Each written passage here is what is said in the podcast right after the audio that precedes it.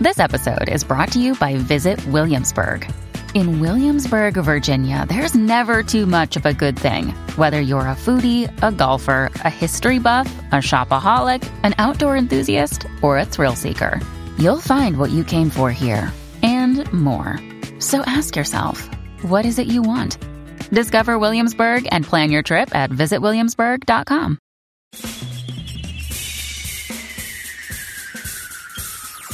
This is The Other Side of Midnight with Frank Morano. They're running a strange program, y'all. Now, here's Frank Morano.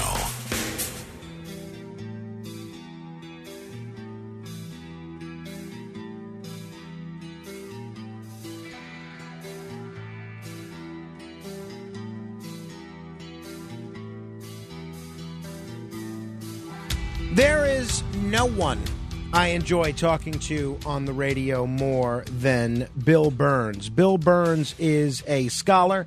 He has more degrees than most thermometers. He is a gifted writer. He's written many books. He's written probably more books uh, than I have read.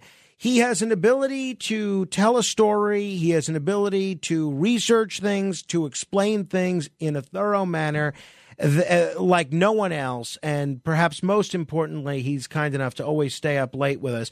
Please join me in welcoming New York Times best-selling author of many books, including The Day After Roswell, the editor of the UFO Encyclopedia, the publisher of UFO Magazine, an elected official in the state of Pennsylvania, Dr. William Birnes. Bill, it's great to talk with you again. Thanks for joining me.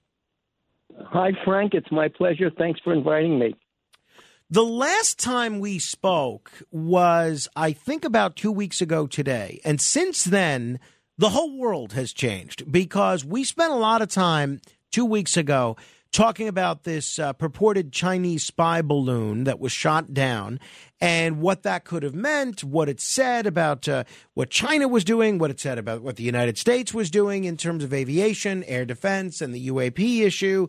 And since then, in succeeding days, the United States shot down three more UFOs. And these are the definitions of UFOs. We can't identify them, but they were flying and they were objects. Now, since then, uh, the government has said they were not Chinese, not harmful, not extraterrestrial, but they can't tell us what they are, and they're not going to try to look anymore to recover these devices that we shot down. Tell me what your take is on this, and if these three objects have altered your view at all of what your initial reaction was to the Chinese spy balloon.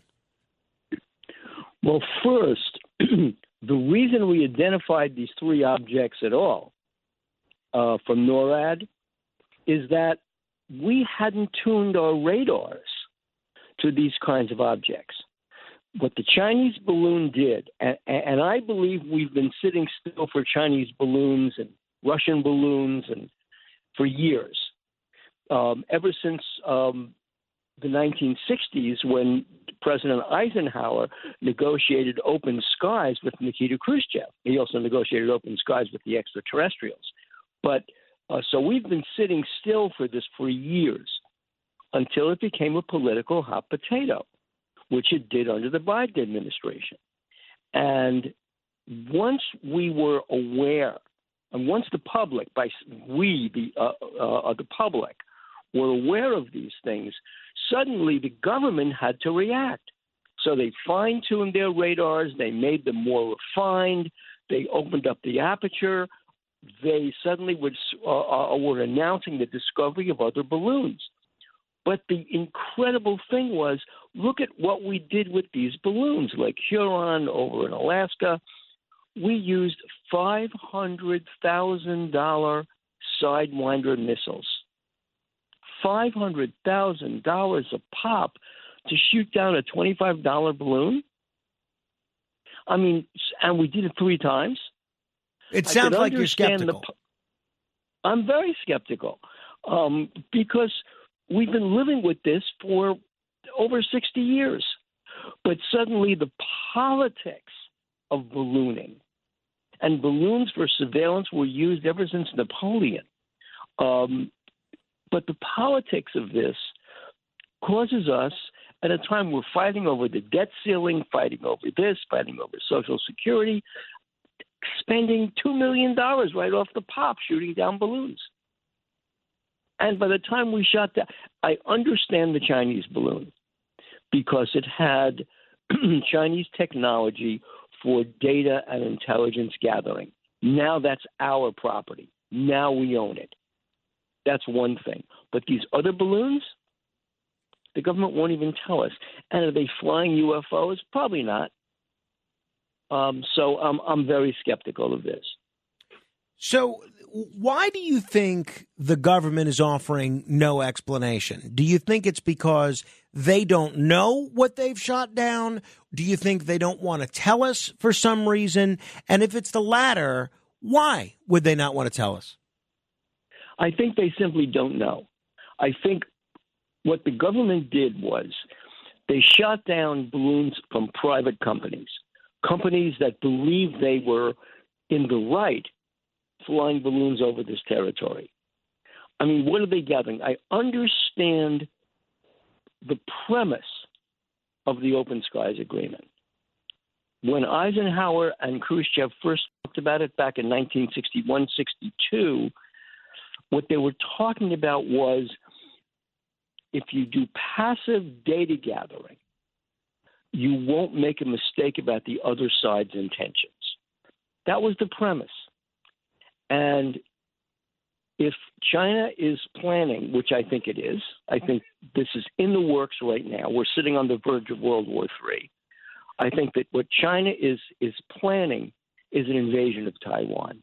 I think that the Russian invasion, Putin's invasion of Ukraine, if that is allowed to succeed, our next war will be China invading Taiwan and this will be a repeat of World War II, the uh, uh, the um, a fight in the Pacific, an Asian war in the Pacific, and a European war in the Atlantic. Well, and if and I think, uh, I think if, that's on the verge. If Iran uh, is allied with Russia and China, it could be a fight in the Middle East as well. But we'll put uh, we'll put that aspect of it uh, aside for just a moment.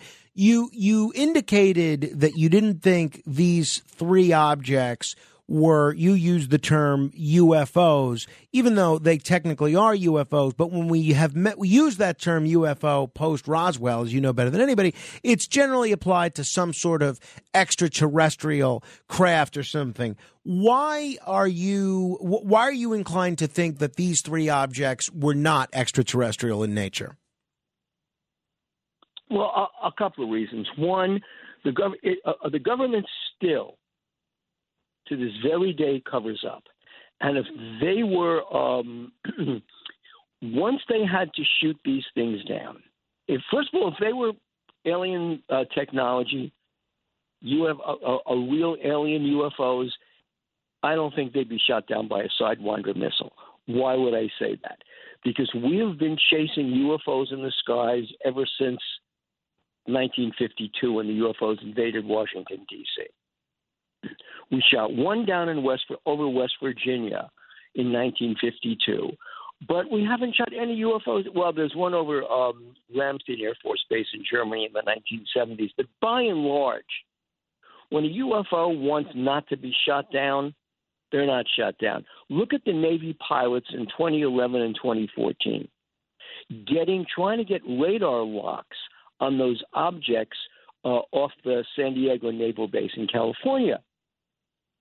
They tried again and again, and these objects broke the radar contact. And the pilots were finally laughing and gave up. So this year, if we were trying to shoot them down, we would have missed. They would have broken the radar mm-hmm. lock. Mm-hmm. That's why I'm thinking they're not foreign, they're not alien technology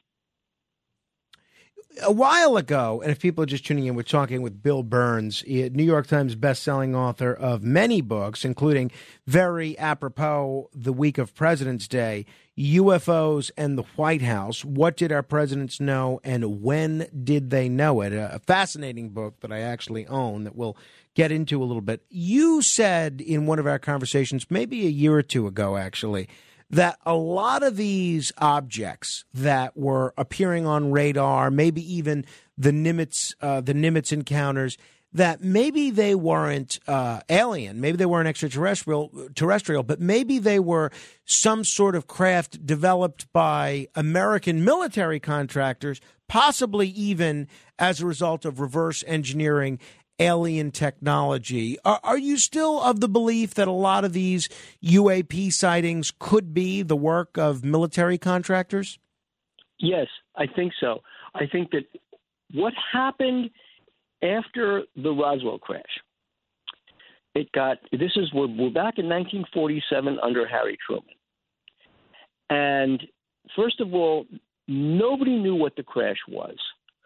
All we knew was that it was a technology we didn't have. The first thought was it was a Japanese fire balloon that, for some reason, hung over the Atlantic for two years after World War II and finally came to rest in Roswell. That was the initial thought that it would that it might contain um, anthrax or explosives. It didn't. The problem was that even before the military got to this, and there were two crash sites at Roswell, that even before the military got there, the local civilian authorities, the fire department and the Chaves County Sheriff, George Wilcox, got there first. And they saw what they saw. And they told their children, because mm. I spoke to the children of Roswell, they told their children what they found the little creatures, the, uh, uh, the device split open against the arroyo and a couple of creatures were still alive. By the time the army got there, this thing had gotten into the media. So the first thing they had to do, and this is where politics gets involved, the first thing they had to do was grab the person who discovered the wreckage in the first place, Billy Brazel. And this goes all the way back. Talk about American history to the um, the um, Billy the Kid and Sheriff Pat Garrett. The Brazels, in a cattle rustling scheme at the end of the 19th century, they killed Pat Garrett. Pat Garrett was Billy Bonney's friend and, and, and, and escorted him to Mexico so he wouldn't be hanged. The, the, the people who were victimized by Billy the Kid killed Pat Garrett. The government knew that and used it on Brazel to force him to recant his entire story. So the civilian people, the sheriff, the, all there, and the military played catch up, and they played catch up by successive false cover stories until Washington. So this, what we're dealing with the Chinese balloon, those little objects now, dates all the way back, mm. all the way back to 1947, when if you can't identify things in the sky, if you can't control what's in your sky, deny it, cover it up. And that's what happened. Uh, we're talking. And that's what's happening now. Talking with Bill Birnes. Uh, Bill, do you think it's a possibility? You know, there seems to be a very real possibility that at least one of these objects was some cheap hobby balloon. You referred to it as a you know fifteen dollar device that uh, would have had the right to be where it was when it was shot down. And there was one a balloon hobbyist group out in the Midwest, I believe, that's claiming that it was their balloon. Do you think that the reason the government may not be saying what these objects are could be as simple as they would be embarrassed if they spent uh, a half million dollars three times over to shoot down a $15 hobby balloon? Absolutely. And this is the same, these are the same folks going to Congress and saying, raise the debt ceiling again. I get why they're saying it, but I mean, they're saying it at the same time they're spending two million dollars on shooting down toy plastic balloons. Uh, and I mean, oh, when I was teaching, I mean, I'm the first time a thousand years ago. The uh, um, we had, in our science department, we were uh, they were launching phys, uh, uh, balloons into the atmosphere. I mean, this was back in the 1970s.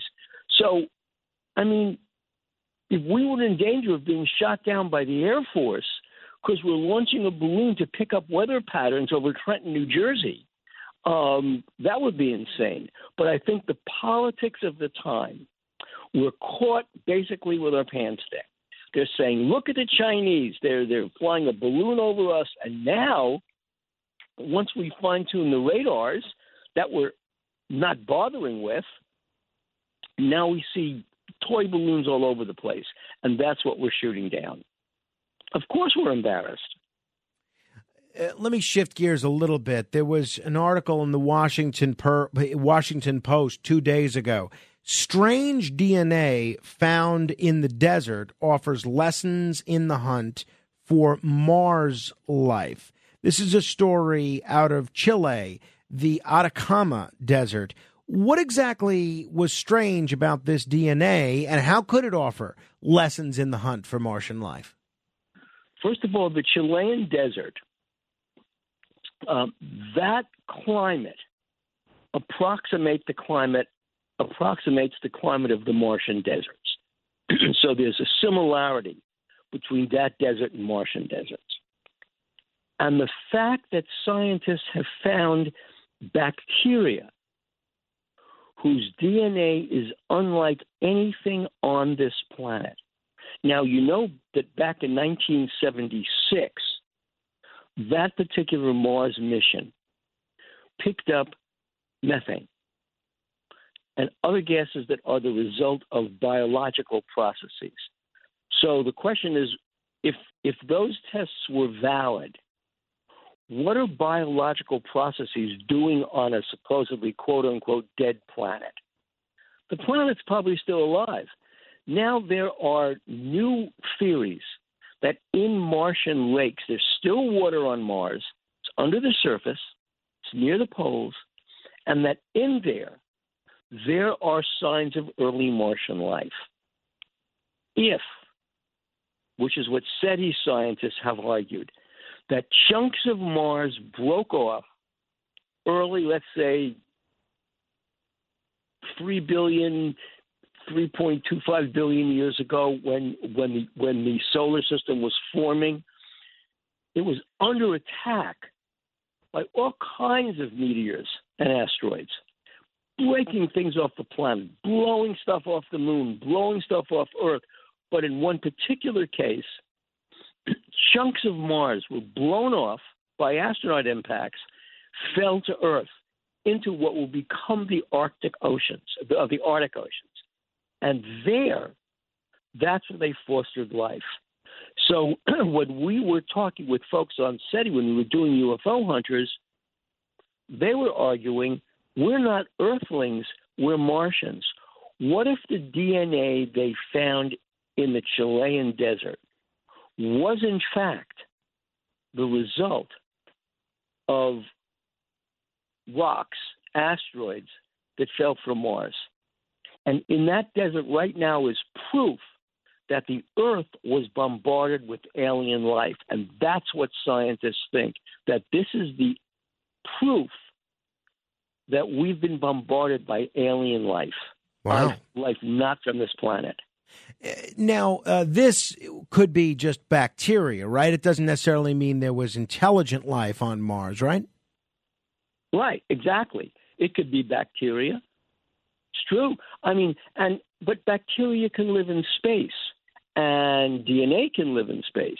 And you know the theory of panspermia that uh, uh, uh that Crick and Watson developed, which was that an advanced that because DNA can live in space, that an advanced race of extraterrestrials, say for millions of years ago, populated the entire known universe, including us, with DNA.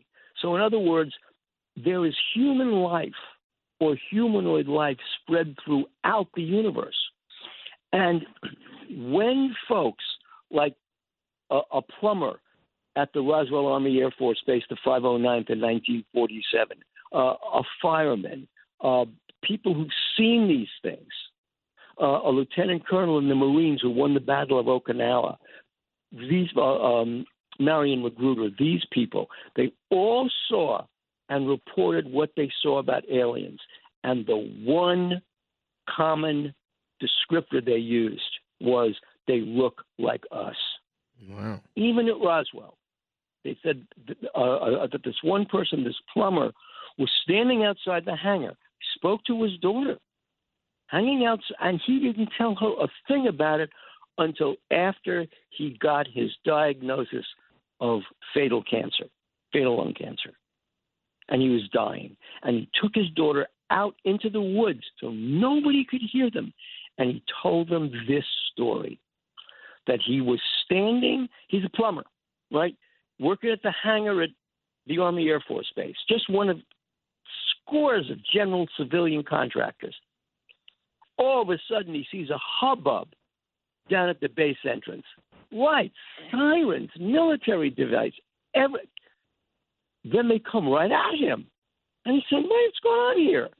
They come at him, and that's when he sees medics carrying an alien on a stretcher, four and a half feet, but looked human. And the alien looks up at this plumber. And the plumber says, I knew from when the alien looked at me that he was dying. And they took him inside wow. the hangar. Once he's inside the hangar, a bunch of MPs slammed this guy against the wall and said, You open your mouth, you're going into the desert, you're never going to be found. And then a captain walks over and says, You guys get away from him. He works here. I know who he is. You're not going to talk about this, right? The guy says, Yes. He says, Fine. It's over. And the MPs walk away. That plumber didn't talk about it until the right before he died when he told his daughter. The same thing happened with Sheriff George Wilcox. Brazel brings in a bunch of debris. He doesn't know what it is, found it on the ranch, gives it to George Wilcox. What Wilcox does, he's the sheriff, he puts it in the Chaves County Jail in Roswell, then calls the Army base. They come out and they read him the Riot Act. Don't talk about this. So, from the very, very first moments, we have been covering this stuff up, and it, it hasn't changed over the years. Why? Because we don't know the answer. Or worse, we do know the answer and we ain't revealing it. All right, we're going to continue in just a moment with Bill Birnes uh, talking about a wide variety of subjects. If you want to call in, we'll try and get to some of your questions throughout the hour. 800 848 9222. That's 1 800 848 9222. This is The Other Side of Midnight. We'll continue our conversation with Bill Birnes, author of the book UFOs and the White House, in just a moment. What did our presidents know, and when did they know it? Straight ahead. The Other Side of Midnight with Frank Morano. It's The Other Side of Midnight with Frank Morano.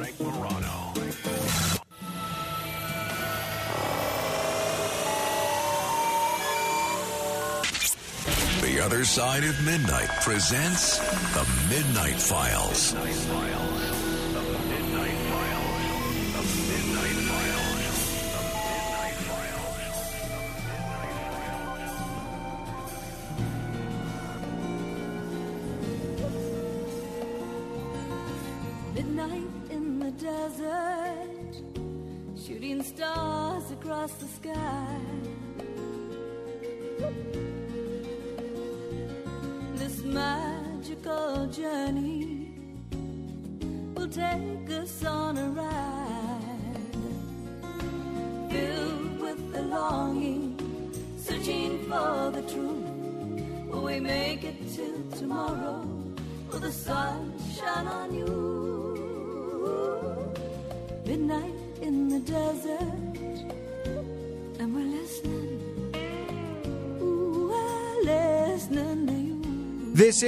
Other Side of Midnight. I'm Frank Morano, joined for the hour by one of our favorite guests covering a wide variety of subjects. We've got alien bacteria in the desert. We've got three UFOs shot down by the government. We've got a whole lot more. Bill Birnes is the author of UFOs and the White House. Bill, uh, what was you know it was George Washington's birthday yesterday, and a lot of us think we know a lot about George Washington. But one thing that uh, we don't necessarily learn about in the second grade when we're learning about Washington crossing the Delaware and him being the first president is that George Washington was also probably the first president to have a UFO sighting. What was the nature of his UFO sighting, and, and what's the sourcing for this? Well, first, the source is even more important than the sighting because the source was George Washington's own journal. President Washington, or General Washington at that point, was so absorbed with the fact that his troops wintering in Valley Forge, really a dreadful winter, 1777, dreadful winter, were wintering in Valley Forge, no shoes, no clothes, no money, and their crops were all destroyed because they're busy fighting the war instead of bringing back their crops. Remember, um, uh, uh, uh, the colonies in 1776, 1777, these were all farmers. we had no technology really. So um, these farmers had to leave their farms and fight a war. They were fed up. They said, you know what, this is crazy. We're going to die here. Get us out of here. They wanted to go home. So Washington goes into the woods and outside of Valley Forge. I live near Valley Forge. Washington goes out to Valley Forge to pray. In the woods, and this is from his journal, in the woods, he sees a glowing orb floating over his head. He's astounded. Out of the orb jump what he calls little green figures. Then he sees a white robed figure which explains to him, which shows him the disposition battle plans for the Revolutionary War and prophesizes that the colonials will win the war and become the United and become America, the United States of America. He sees that. That gives him hope.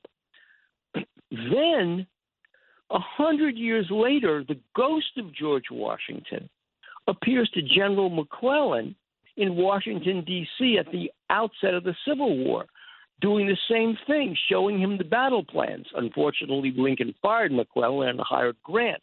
But that's but but but that was George Washington. He was also the first president to see a ghost in the um, French and Indian War. Washington led the Virginia colonial militia attached to General Braddock's assault on Fort Duquesne. Fort Duquesne, modern Pittsburgh, was this hub that connected the three rivers, the Allegheny, the Ohio, and, and the um, and and the uh, Monongahela, and from the Great Lakes to the to the Mississippi. Very important route. Washington, uh, Braddock decides the Indians were picking apart the British. Just the Delaware Indians knew how to fight from trees. They had muskets. The, the British couldn't advance. Braddock decides he's going to force a crossing across the Monongahela, which he does, gets shot and wounded. Washington sees this, commands, he commandeers a cart, horses, the militia. They cross the river. An Indian chief, a Delaware chief, has Washington in his sights, Frank. He aims the flintlock at him, pulls back the flintlock, and suddenly he says, The Great Spirit descended upon Washington, descended upon him, and protected him. And the chief put down the gun and said, When I see the Great Spirit, I stop. Wow. Flash forward 20 years to the Revolution. Washington is out in the woods in Valley Forge, and after he sees that orb, he sees that very same Indian. He sees him. Problem that chief had died the week before. It was Washington who appeared to Eisenhower in the White House and showed Eisenhower where the structural flaw was. That's why during the 1950s, Eisenhower had to leave the White House and stay at the at an office building because um, the White House needed reconstruction. Now, th- what about that anecdote, for instance? What is the sourcing for that Washington's ghost Eisenhower meeting? Uh, that was McClellan himself.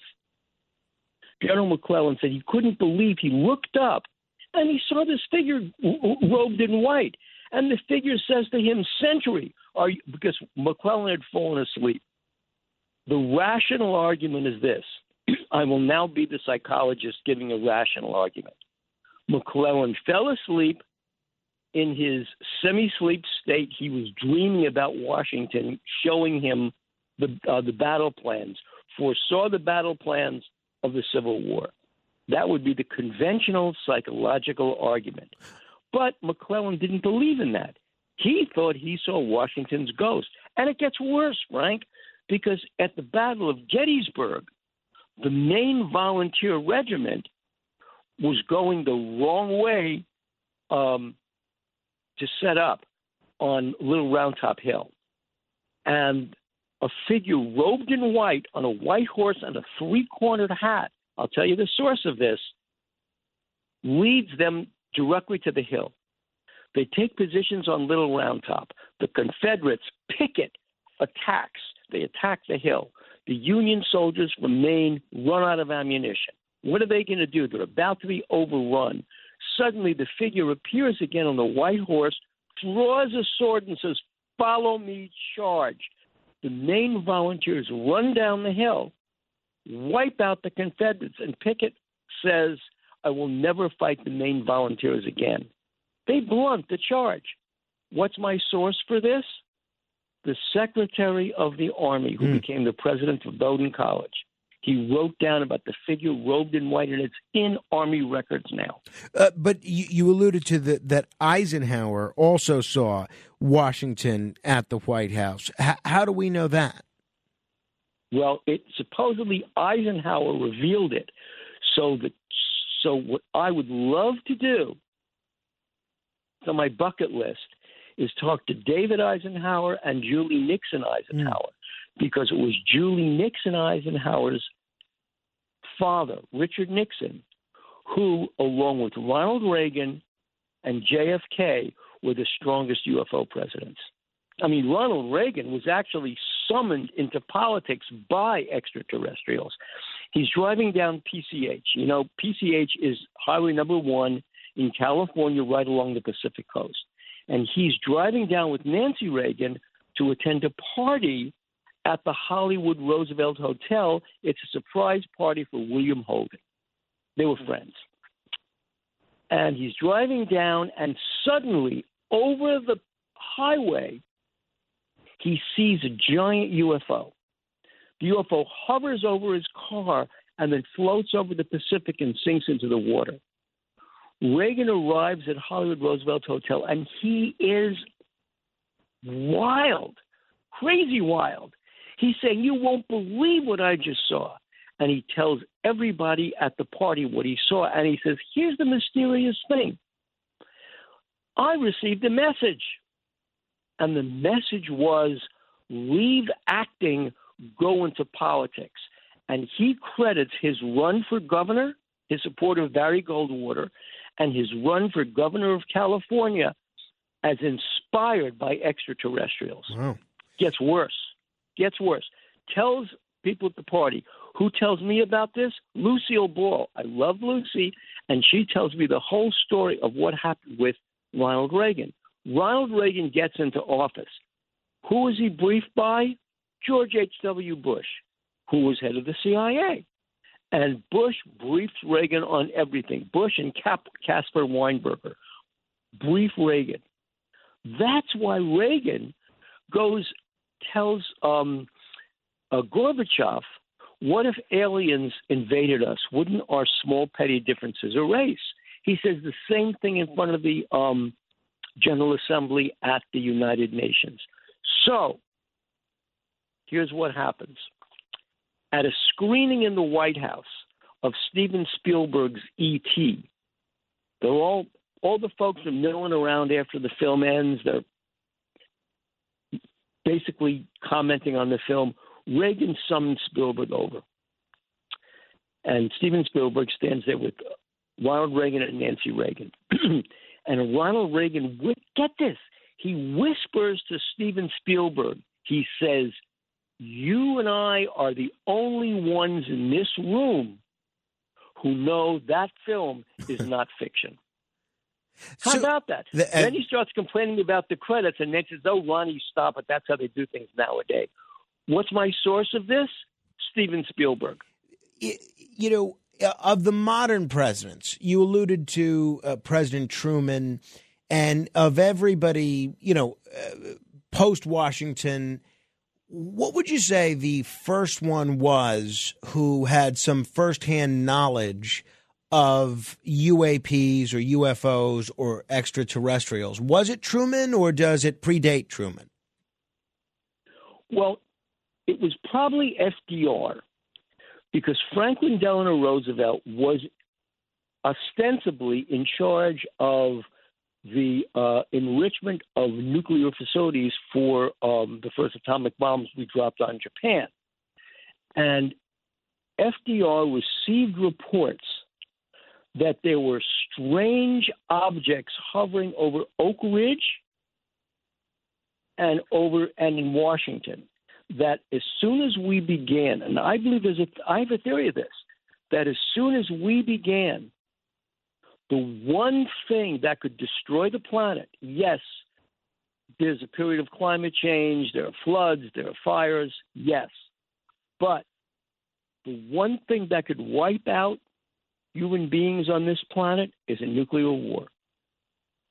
I mean, if you look at any of the scenarios, there's no such thing as a safe tactical nuclear Sure. war. If there is a nuclear exchange between parties, that is the beginning of the end of humanity, of human civilization on this planet. And yes, the extraterrestrials, which we are, I mean, we we are ET. The extraterrestrials, our colonial overlords, do not want this colony to be destroyed by itself. So they began in the 1940s surveilling where we were enriching uranium and plutonium. Remember, we enriched uranium for the one bomb on Hiroshima and plutonium for the next bomb on Nagasaki. So they surveilled our enrichment of nuclear um, source material for these bombs to see what we were doing. In 1962, for example, was it 62 or 66? But UFOs appeared over Malmstrom Air Force Base. The um, people who guard the base, remember, the bases are underground, but on the surface, there is a security detail. And the security detail sees a hovering red light over the base. A hovering red light that what's so strange is it doesn't move, it just hangs over the base. The board, which controls the, the, uh, the ballistic missiles, it is hardwired. No radio. This is thick cable that connects the, the control room with the actual missiles in the silo. And when the missiles are in a go mode, when they're ready to go, when they can be programmed, launch codes entered, fueling begins, the board is green. When the missiles are offline, there is a no-go signal from the board. When they see when when there's a report of this hanging red light, suddenly all the missiles in that silo they go offline. There's a no-go signal. Nothing the launch control officers can do can get the missiles back online until the red light disappears and the missiles come back online. It's a clear message. It happened at Malmstrom and it happened at Minot. It is you will not launch these missiles unless we allow you to. Mm. Same thing happened in Russia. Same thing happened in Russia in the 1980s. Suddenly, the nuclear missiles in their silo go go hot. They start to fuel themselves. The launch codes are entered. They're going to attack the United States. They're going to start a world war. The Russian missile controllers are in a panic. They radio Moscow, shut this thing down. Moscow Center can't shut it down. The missiles are about to launch when suddenly the light disappears and the missiles would um, return to the Russian control. The message is clear. UFOs don't have to hover over the White House anymore. Mm. They simply affect our missiles. Uh, a lot of people eager to chat with you, and if you want to jump on board, we'll try and get to you. 800 848 9222. That's 800 848 9222. We're talking with Bill Birnes. He's the author of the book UFOs and the White House. What did our presidents know, and when did they know it? It's published by my favorite publisher, Skyhorse Publishing, which is the you know of all the guests that we have on this program, uh, Alan Dershowitz, Jesse Ventura. It's always amazing to me how many of them are Skyhorse authors. Uh, they always seem to be, whether it's Woody Allen or Richard Belzer, they always seem to be the publishing house, or Robert Kennedy, they always seem to be the publishing house that's willing to publish the books that are outside of acceptable mainstream conventional wisdom. 800 848 9222. Anthony is in New Jersey. Anthony, you're on with Bill Birnes. Hey, Mr. Morano, Mr. Birnes, thank you for your time. Sure. Um, my question is this: uh, If you want to explain something that has a lot of proof, what, what about uh, Billy the Pleiadian in Switzerland? And you know, Stern spent a year at his house. Um, Roosevelt was there for a week. Um, they have a thousand-page uh, manifest that he wrote.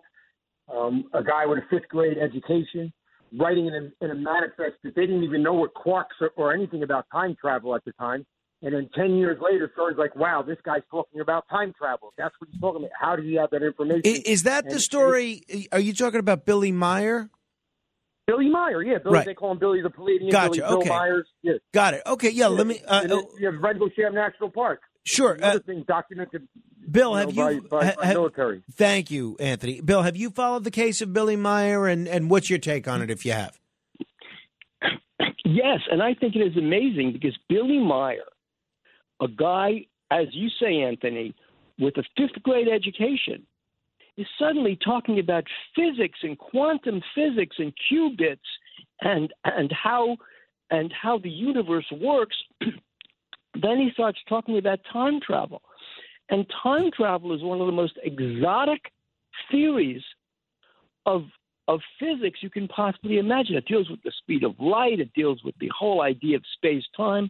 How would um, a farmer with an elementary school education know about this? And Billy Meier, th- there's a whole website dealing with him. It's called They Fly.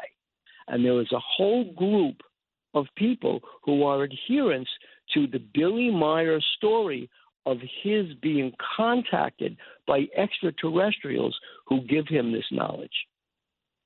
Yeah, it's certainly it's certainly wild. It's almost cult like the devotion that some people have to uh, just uh, exploring Billy Meier and uh, furthering the story of Billy Meier. We're going to continue with Bill Birnes in a moment. 800 848 9222. That's 1 800 848 9222 if you have questions. Bill Birnes is the author of the book UFOs and the White House. It's available on Amazon or wherever books are sold. This is The Other Side of Midnight, straight ahead. The other side of midnight. It's other side of midnight with Frank Morano.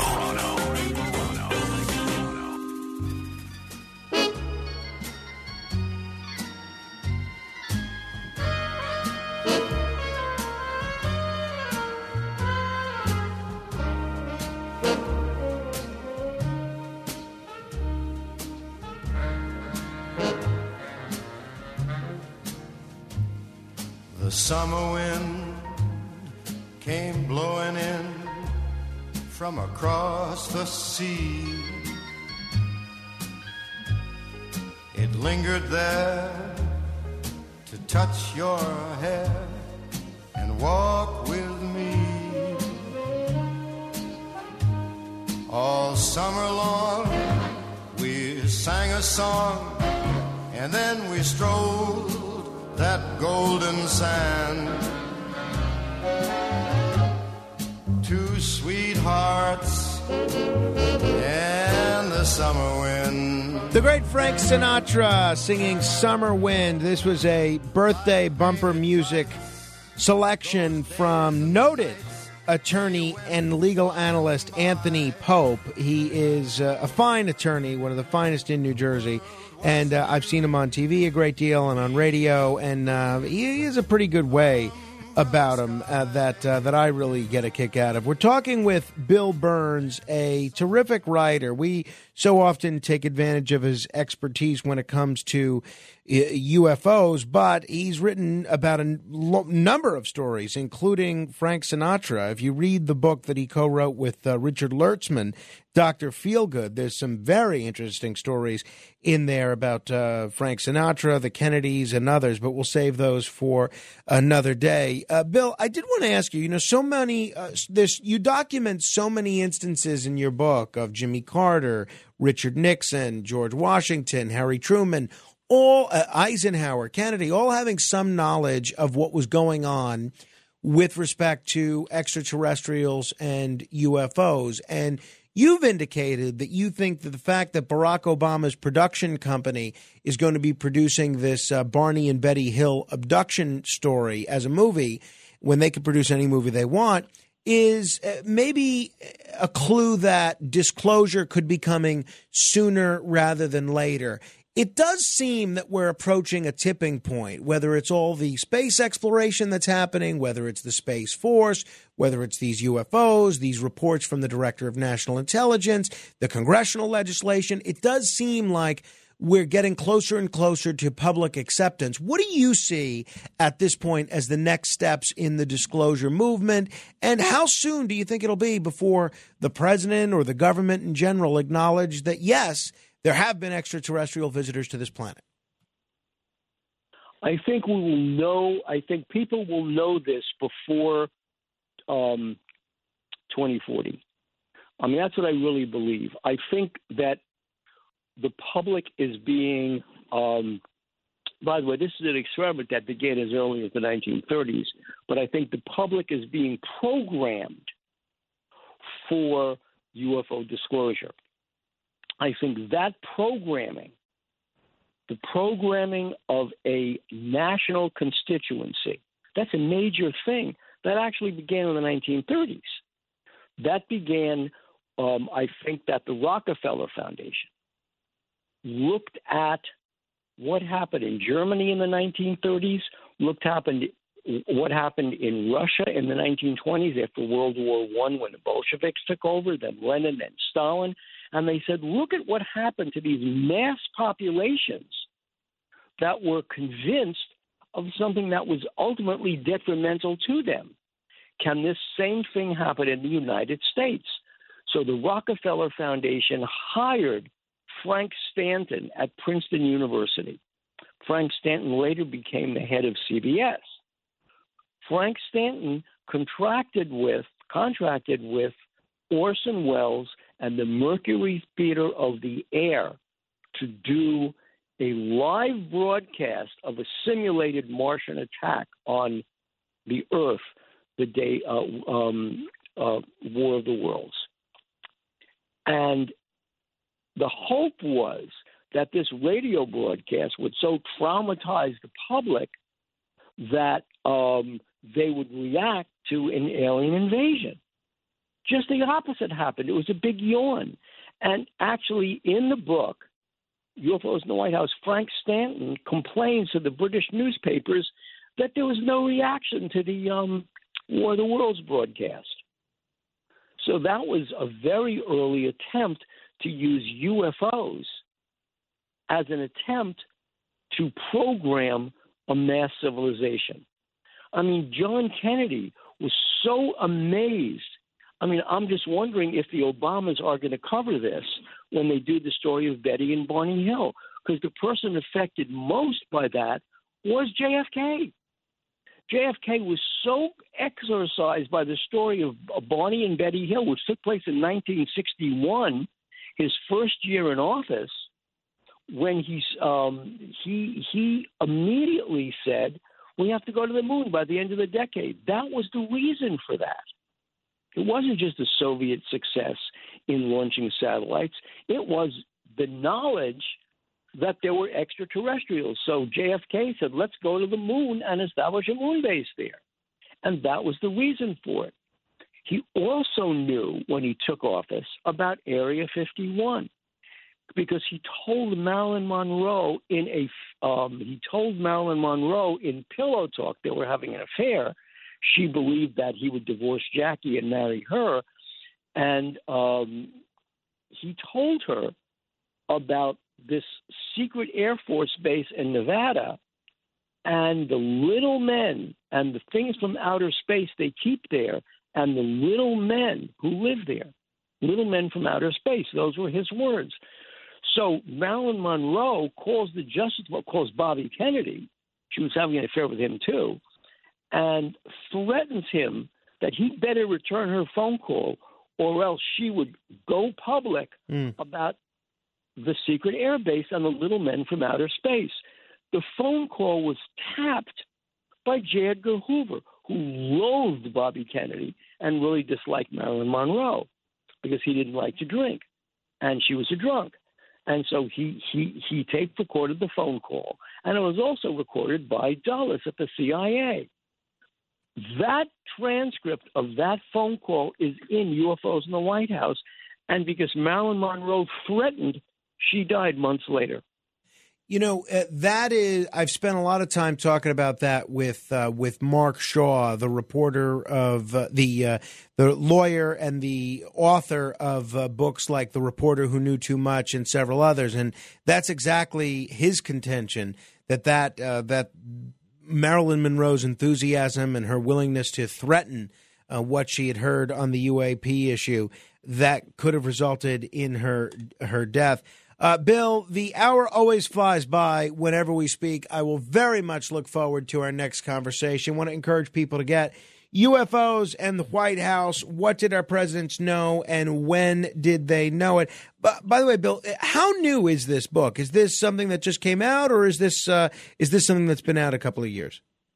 No, this has been out a couple of years, and I'm probably going to, um, after the Obamas do the Betty and Barney Hill story, I think the whole world of UFO knowledge is going to change. Got it. That's Well, I think. That's my prediction. uh, people should check it out. Bill, thank you so much. Appreciate the time. Thanks, Frank. Have a wonderful day. All right. If you want to comment on any portion of our conversation, you're welcome to give me a call, 800 848 9222. Next hour, we got the AC report. A little later, Brian Kilmeade. Whole lot of other things to get to. In the words of the great Bob Barker, help control the pet population. Make sure you get your dog or cat spayed or neutered.